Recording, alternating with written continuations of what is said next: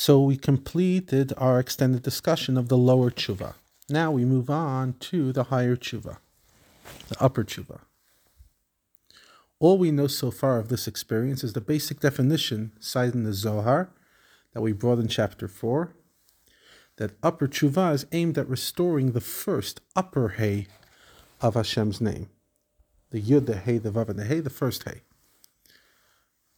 Says the Tanya, after lower tshuva is complete, which means that the negative spirit of sin has passed and one is completely cleansed and pure once again, then the soul can literally return to Hashem through upper tshuva.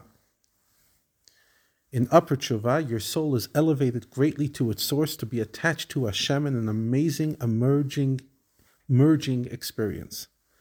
If all your sins have been atoned through lower tshuva, what could still be lacking in the soul's connection to Hashem? Why do you need further tshuva? Says the Tanya, the goal of upper tshuva is to restore your soul to the level when it was merged with Hashem seamlessly. Before God blew with the breath of his mouth, causing the soul to come down here and enter a human body. In other words, you could be as united as you were before birth. Like, for example, a person who's about to blow air from his mouth where the breath is still bound inside him.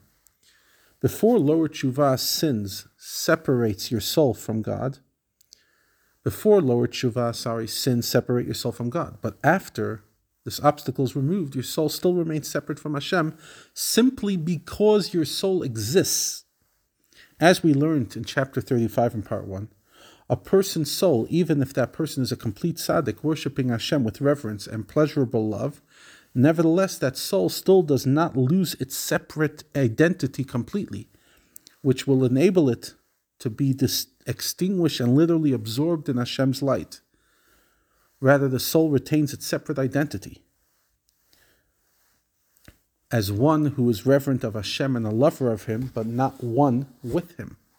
So, what is upper tshuva? It's the process of transcending this consciousness to no longer look at yourself as a separate, autonomous entity that has become, on some level, detached from Hashem, but rather fully united.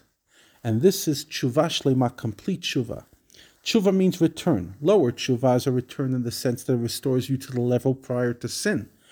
Upper tshuva is a return in the sense that restores you to the level prior to your soul's departure from Hashem to become a separate entity.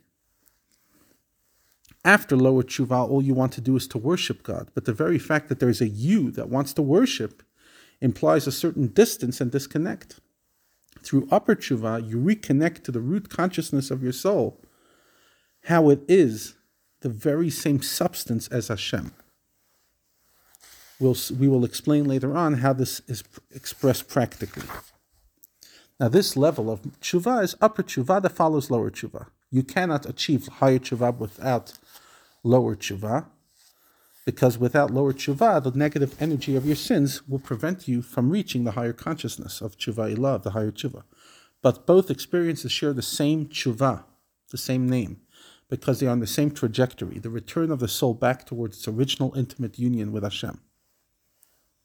Now, practically speaking, how is this achieved? The Tanya says, let's put down some fundamentals, and at the at here at the end of chapter eight, and elaborate on them in the following chapter.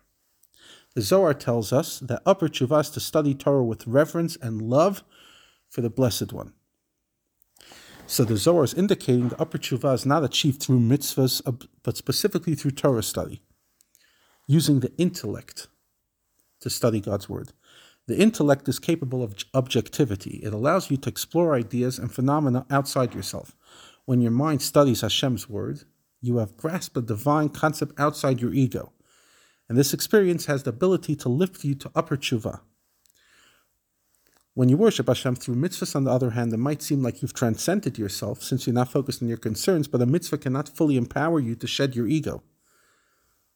Think about what the word mitzvah means. It's a commandment to you. That means, in its very definition, you exist. Torah, on the other hand, is, an, is a glimpse into Hashem's mind, which is quite powerful. While the Torah discusses commandments addressed to you, its energy and identity is Hashem's word.